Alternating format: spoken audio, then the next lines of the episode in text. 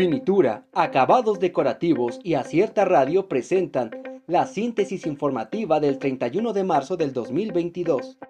Detienen a profesor de primaria acusado de abusos sexuales contra menores. Padres de familia de una primaria de la alcaldía Coyoacán se manifestaron para exigir a las autoridades justicia por presuntos abusos sexuales que, a decir de varios alumnos, han sufrido por parte de un profesor de sexto grado. Opinión con acierto. ¿La basura se tira con conciencia?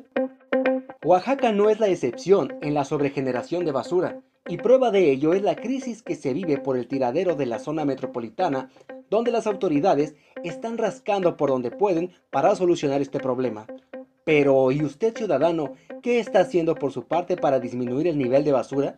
Se aplaude que el ayuntamiento capitalino ya esté aplicando multas a quien tire basura en la vía pública, porque esto va más allá de la imagen de la capital, es por la salud de todos. México entre los países con menos días de vacaciones para trabajadores. México es el país en América donde sus trabajadores tienen menos días de vacaciones pagadas. Según el informe Is Paid Annual Leave Available to Workers del World Policy Analysis Center, el documento del 2021 menciona que en México se dan a los trabajadores seis días de descanso al año cantidad semejante a Nigeria, Tailandia, Filipinas y China. Auto choca de frente contra autobús, un herido y un fallecido. Un fuerte accidente se registró la mañana de este jueves en la carretera federal 190 en jurisdicción de Santiago Matatlán, Tracolula de Matamoros, con el saldo de una persona fallecida, una lesionada y daños por varios miles de pesos. México lidera ranking de las 50 ciudades más violentas del mundo. México se consolidó en 2021 como el epicentro mundial de la violencia urbana al liderar el ranking de las 50 ciudades más violentas. El Consejo Ciudadano para la Seguridad Pública y la Justicia Penal AC reveló que las ocho ciudades más violentas del mundo en 2021 fueron mexicanas.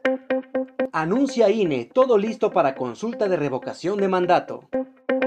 A pesar de las polémicas existentes y algunos choques con el presidente Andrés Manuel López Obrador, el Instituto Nacional Electoral ha avanzado en tiempo y forma en los trabajos de organización de la consulta de revocación de mandato del 10 de abril. Así lo dijo el consejero electoral José Roberto Ruiz Aldaña.